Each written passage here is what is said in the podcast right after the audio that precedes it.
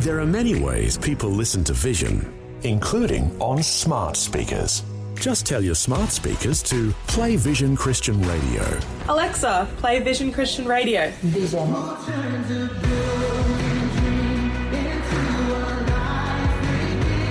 Yep, it really is that easy.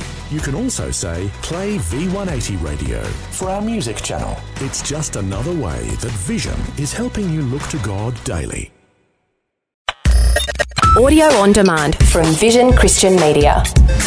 Now, in Revelation, these letters that he wrote express to us what really matters to Jesus. And what really matters to Jesus should matter to us, don't you think?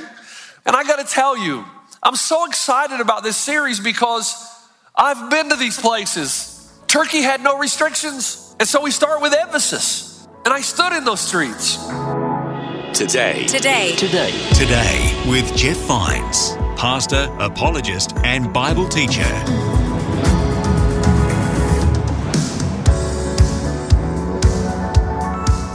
Hi, and welcome to a new series of messages on Today with Jeff Vines. Today, Pastor Jeff starts a message called My First Love. We'll see where he goes with that. It's part of a series about checking our hearts. Where is your heart really at? Here's Pastor Jeff starting in Revelation chapter 2.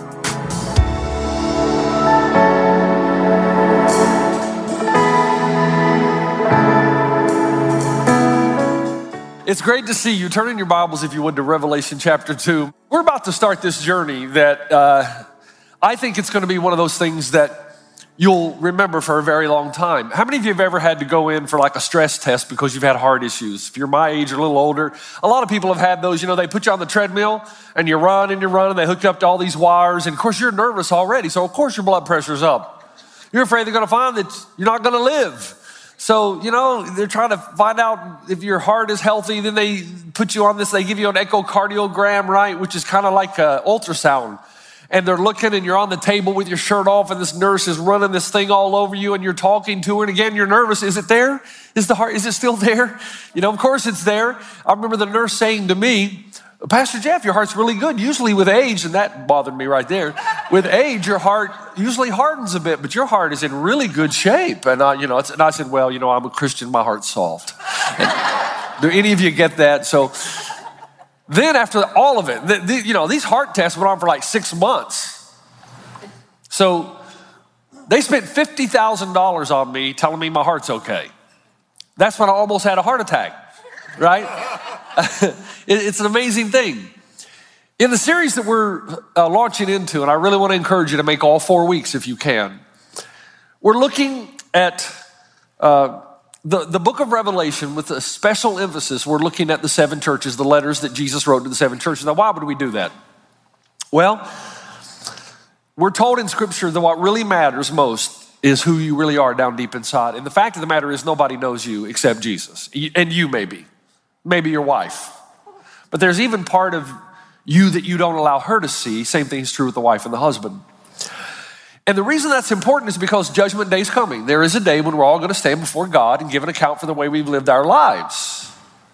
And the reason to know what your heart is really like is because Jesus is described in a very unique way in the first part of Revelation. Let me read two verses, uh, or, or actually three 12, 13, and 14. John says, I turned around to see the voice that was speaking to me, and when I turned, I saw seven golden lampstands. We'll get to that. And among the lampstands was someone like a son of man dressed in a robe reaching down to his feet with a golden sash around his chest. The hair on his head was like, or white like wool, as white as snow, and his eyes were like blazing fire. That's a description out of the Old Testament describing the Ancient of Days. The Ancient of Days is God. So John says, I'm describing Jesus, but he looks just like God. Now, why would that happen? Because God is who? He's Emmanuel, God with us, but that's Jesus. Jesus is God in the flesh. The descriptive part of that passage is when we're told that Jesus has eyes of blazing fire. That doesn't mean much to you and I, but it means a lot in New Testament context. It means that he is able to peer through everything and see into the essential you. He cuts through everything. He knows who you are. Now, the thing I like most about Jesus, or one of the things I like, I shouldn't say most, salvation is the best thing, but did you ever have a teacher in high school or college, university that gave you the answers to the test about two weeks out? Those are unique, but they'll actually give you the answers because they'll tell you, this is what I want you to know. I'm not trying to trick you. You memorize this, and when I give you the test, you already have the answers. So then write them down. Jesus does a similar thing. He says, This is the test right here. And to give us the test, he takes us to these seven letters that he writes to seven churches that you can still find the cities, they've changed a little bit, in what is modern day Turkey. So Paul stationed himself down here at Antioch that's where they were first called Christians. And he would use this as his base to go up into these areas and to preach the good news of the gospel. And when it got a little bit too uh, dangerous, he would go back down to Antioch, take a little bit of rest and relaxation, let things cool down, and then go back up. Now, in Revelation, Jesus, and we'll get to the, the end times and all that at some point in the series, but for right now, these letters that he wrote express to us what really matters to Jesus. And what really matters to Jesus should matter to us, don't you think? Because it's on that basis that you and I will stand before God and give an account for the way that we've lived. So it doesn't really matter what you think again. There's objective truth. It matters what matters to Jesus. So the whole series is about a heart test. And I got to tell you, I'm so excited about this series because I've been to these places in the last two years.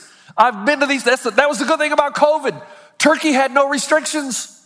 I got to go. Didn't matter. You just go right in. They never did the mask. they never did the vaccinations. They said, just come on in, we're gonna try to beat this thing herd immunity wise. And they did. And so I went. Now, that wasn't a political statement. I'm just simply saying this is what Turkey did. And because Turkey did that, I got to go in. And so the last two years I've stood in these cities. And so we start with Ephesus. And we're looking for that first heart test, that heart check, the checkup. Robin and Sion and I went to Ephesus, and then a year later, this past May, 25 one and allers returned with me. And I stood in those streets. And as I stood in the streets, all my education and learning of early church history came flooding back, and it's like the Bible came alive. And I remember that Ephesus was home to a growing, prevailing church in the late first century, but it was also the home to many false gods, the gods of the Romans which is the reason John ended up in exile in Patmos in the first place. He was exiled because he was aggressive. He expressed constant, open, aggressive displeasure concerning the false gods of the Roman Empire. If you remember John, he was a disciple of love. He loved people and he loved them so much that he wanted them to know there is a God who's not made with hands, who makes everything else. And that God is life and spirit a God of love. In fact, while we were there, guess what? I got to go to Patmos, to the Greek island. I got to go to the place where John wrote the book of Revelation. With, they, they dropped us off. We walked up this huge hill up to this monastery, and then they showed us to a cave. And supposedly, now nobody really knows for sure, do we? I mean, I have no idea, but I know I was in the general vicinity where John was there writing the book of Revelation. And I just remember thinking, wow, I'm here. This is not some myth or legend. These things happen. And I stood in the streets near the ruins of the Temple of Artemis back in Ephesus. And I remember that thousands of people used to travel to Ephesus year after year. Thousands of people. It's kind of like, well, for instance, today, if you go to Ephesus, you can walk through the streets, you can walk into the ruins, and you can buy souvenirs and drinks and some pretty good coffee. And you can buy t shirts for the grandkids. You can buy cheap jewelry. I did. I needed a new wedding ring because I keep losing mine. Hey, $2. That's what I'm talking about right there. Because I lost the original one and Robin won't buy me another one. So I have to keep buying these cheap ones. So I got a cheap wedding ring, and you can buy these little statues of Artemis, uh, to whom the largest temple in the known world was built. But if I were to take you back 2,000 years, people came from to Ephesus from all over the globe, but they came for a different reason. They came because it was a world class city. They came to Ephesus the same way you and I would love or used to love going to Chicago or New York or London or Miami. You went for the food, the fun, and all the culture. And you had in Ephesus banking, you had commerce, you had temple festivals, you had celebrations, you also had brothels and pubs and everything you can imagine. And yes, just like our major cities, Ephesus was filled with immorality of epic proportions. But as I got there, we were all taking photos, and I, I ran ahead because I like to be by myself. It really ticks my wife off. But I said, I gotta be, I gotta think, I gotta process. I gotta take this back to the people of one and all. I gotta think. And so I went away by myself. I continued walking, and the more I turned my head and, and looked around, I knew it. all the learning came back. I saw the ruins of one of the li- best libraries in the world at that time. Education and scholarship were a premium. It was the if Ephesus was the intellectual intellectual hub, the, all the greatest thinkers and the philosophers. If you were a teacher, you wanted to teach in Ephesus. That would be your claim to fame. And then, as I turned away from the library and headed south, I started catching a glimpse of these huge archways. And I wondered if anybody in the group read Latin or Greek because I could read it. And it's, a, it's quite a famous inscription Caesar Augustus, who is God. And I walked under the archway because I knew what was on the other side. On the other side, through the archway, you see the agora, the marketplace, and this is where all significant activity in Ephesus occurs. Ephesus at that time was perhaps the most effective trade center in all the known world. And in this agora, this large square that had uh, huge columns, three entrances, uh, north, east, and west, you would go through those gates and you would enter into an amazing portico. And in that portico, there were hundreds and hundreds of shops. This was the first mega mall. That's what the Agora was. You could get anything you ever wanted. The shops were filled, it was very affluent. Plus, the fact that Ephesus was a port city, which means that goods from all over the world, in fact, all the, the roads, the trade roads in the Greco Roman world filtered into the city of Ephesus. And when the ships came in, they were from all over the world, bringing goods from all over the world. So as you would make your way up and down Ephesus, the streets of Ephesus, in the Agora, it was absolutely magnificent. You would have smelled all the spices from faraway lands, seen all the beautiful colors and the textiles woven and imported for sale. You'd witnessed all the socializing among the people from all classes and races in Ephesus. People would gather here for discourse, debate, and often just wine and conversation. It was the hangout hub. Now, some of you don't like history, but you have to know it. Otherwise, the text makes no sense. Because in this city of Ephesus, the church was thriving. They were quite impressive. We're going to learn that they have put away the Gnostics and the Nicolaitans. The Gnostics and the Nicolaitans were two groups that said it didn't matter what you did in the flesh, it only mattered what you did or thought in the spirit. So, whatever you did, whatever sin you committed in the flesh didn't really matter. It was inconsequential, which was a very convenient for, doctrine for religious people. And this would open the door to all kinds of drunkenness, orgies, debaucheries. Yet the church in Ephesus, in the middle of all this, rejected all these things and remained faithful to God's word. Folks, given the challenges that it faced and how new the church was, this is remarkable.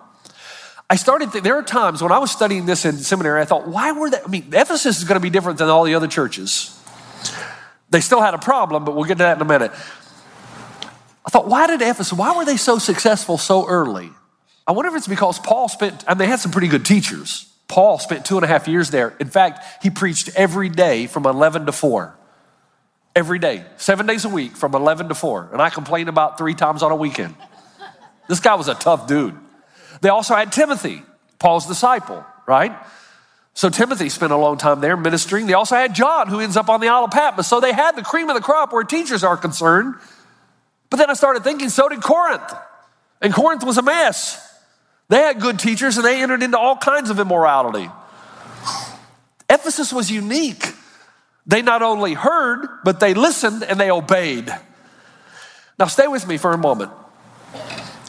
I looked around the city and I had hoped to find the place where they had burned incense, and I did. Still there, an altar. Because you were not allowed in the agora. So that means you couldn't buy or sell or network or even engage in community unless you went into the agora, but you couldn't get into the agora unless you burned incense to the gods of the Romans. You took the incense, you burned it, you held it up high as a sign of loyalty to the deity of the emperor. Early Christians were going to struggle with that, weren't they? Because they were uncompromisingly monotheistic. Now, what's amazing is other people in these churches, here's what they did. Oh man, this is so important. They said this, well, I kind of got to do this because otherwise I can't buy, sell, or have community. So, you know what? I'll do it on the outside, but I won't mean it on the inside. That was the approach. I'll go through the motions, but I won't mean it in my heart. I'll do the activity externally, but internally I'll not worship the emperor. But not the Ephesus Christians. They said, no, we won't do that. No matter what it costs us, we will not compromise. Now, I started thinking again, I wonder if it had anything to do with the Ephesians had read the letter to the Thessalonians, because the letter to the Thessalonians was written about 10 years earlier than the letter to the Ephesians. And I wonder somehow if in circulating this document that they had read something that Paul said. And he said this in 1 Thessalonians 5:22. Abstain from every form. The Greek word means appearance. Now, I gave you one week off of Greek words, but you're going to get hit with it again next week. Let me just give you a warning. One week off. Appearance of evil. Appearance, that seems radical. And that would require real commitment, wouldn't it? To, to, to not, do, to, to do something or to resist doing something. And it really wasn't wrong, it just gave the appearance of wrongdoing. The, the church at Ephesus refused to burn the incense. They refused to give the appearance of evil in a time when it would have been very convenient and extremely profitable to do so. And they paid a high price. Folks, can you see that? I don't want to rush by this. Imagine being locked out of doing business, of buying and selling goods in the marketplace. How are you going to survive? There's no Amazon to drop it off at your front door. There's no Grubhub. you're using that, you're crazy anyway. It made life extremely difficult, which is why Christians in the other parts of Asia, Asia Minor, rationalized and compromised, but not the Ephesians. But you know what? Burning the incense was the least of their problems, believe it or not. There were 14 temples in Ephesus, 14, all dedicated to pagan gods. And none rivaled Artemis, the ancient god of life and fertility. Her reign began around 1000 BC, and Ephesus was the headquarters of her worship.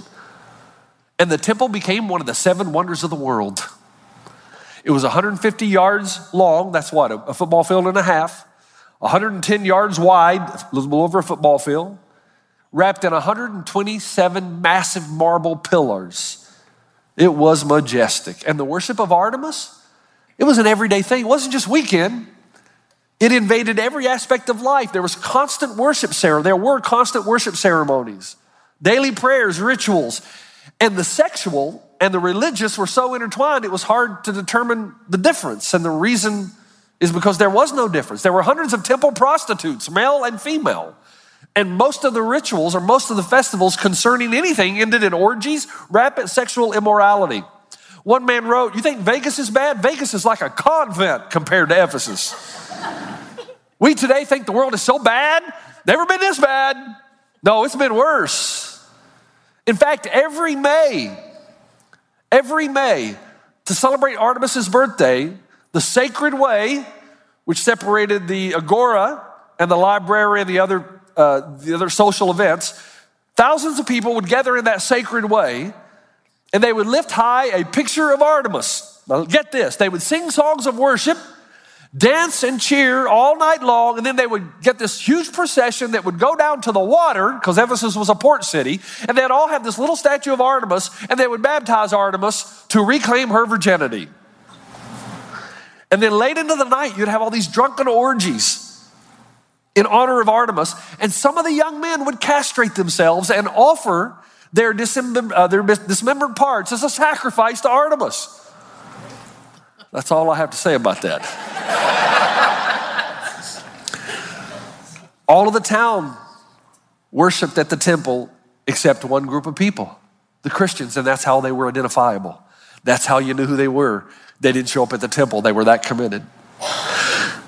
But the early church's challenges did not stop there because not only did they have this burning of incense to the Roman gods and the temple to Artemis, they also they were what we call a neokoros. A neokoros is a city that plays host to the temple of an emperor so that you could worship. Not every city was granted this, but Ephesus was granted two temples. When I was there, I actually went and searched because I knew they had built a temple to uh, Augustus, but I, I got to be honest, I couldn't find the ruins. I don't know why, but I know it was there. But I did find the ruins in the center of the city at the highest place. You can find the ruins of the Temple of Domitian. And it was built in the center so that everyone could see Domitian was the emperor from uh, 81 to 96 AD. And when he came into power, the first thing he said, I want a temple in Ephesus because it's the best of the best. And he even made that, they even made a statue of Domitian. Talk about a narcissist where all the other gods were holding and lifting him up and he was at the top. And when you came into the harbor, the first thing you saw was the huge statue of Domitian. A lot like when you come into New York Harbor, you see the Statue of Liberty. He hated the Christians and he purposefully tried to make them mad. He would use names to identify himself like Master, Lord, God, Son of Man, oh yeah, Savior. He detested the Christians and he wanted to do whatever he could to make them angry so they would riot and then he could imprison them or execute them. But they never did. They did everything they could to live a quiet and peaceable life. And their way of protesting was just keep doing the right thing. Drove Domitian batty. Man, he wanted to kill those Christians, but he didn't give up antagonizing them. He made sure there were times when all Roman citizens were required to publicly affirm with their own voice that Caesar is Lord. And the Ephesians wouldn't do it. And many of them died. All you had to do was say, Caesar's Lord. You didn't have to mean it. You could say it on the outside, but not mean it on the inside and live. No, they still would not compromise.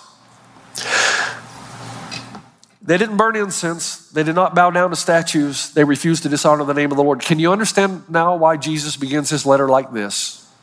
In verse 1 of chapter 2 of Revelation I know your deeds, your hard work, and your perseverance. I know that you cannot tolerate wicked people, that you have tested those who claim to be apostles but are not. I'm assuming he's talking about the Gnostics and the Nicolaitans, and have found them false. You have persevered and have endured hardships for my name and have not grown weary. And then verse 6 but you have this in your favor. You hate the practices of the Nicolaitans and also hate. It's amazing. Unlike any of the other letters to the churches, there's no hint of compromise in the church at Ephesus. Wow. Think about it. They even detested the Nicolaitans, whose philosophy would have been very convenient. They would have said, Go ahead, Christians, take the incense, bow to Caesar, dance to Artemis, join the sexual orgies. It's just body, there's no real damage done.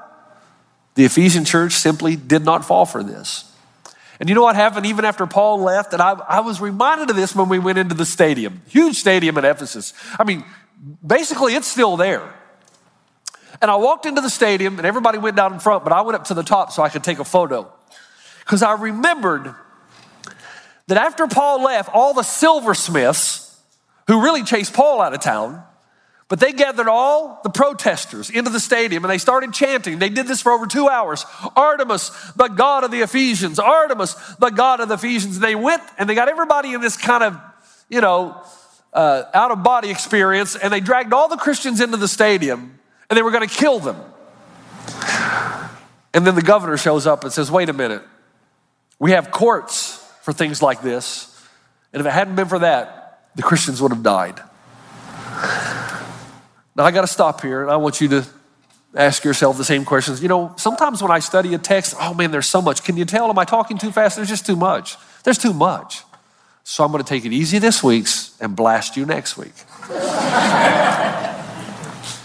As I was preparing this, I heard God say to me, and it's not an audible voice, you know, a lightning didn't now strike me in the head or anything like that, but I could just sense God saying, hey, before you stand up on your high perch and preach. Why don't you ask yourself some questions first? Man, that was convicting. So I did. These questions are for me. And I want you to ask would God ask you these questions? You've been listening to Today with Jeff Vines. Thanks for joining us. Next time, we'll bring you the rest of this message from Pastor Jeff. The Ephesians were doing well in all these areas, but Jesus says, I hold this one thing against you. And I think this is, this is so important because Jesus says, I hold this one thing against you. You have forsaken your first love. What is first love? Because it's so serious that Jesus says, if you don't repent and change, I'm going to come and remove my lampstand. So I have to ask two questions What is first love and what is the lampstand? You can listen to more messages like this. Just search for Today with Jeff Vines wherever you get your podcasts. You make me wanna dance and sing with every single breath I breathe. I will break this offering. You are my wonder. You with the wonder. Today. Today. Today. Today with Jeff Vines. Thanks for taking time to listen to this audio on demand from Vision Christian Media.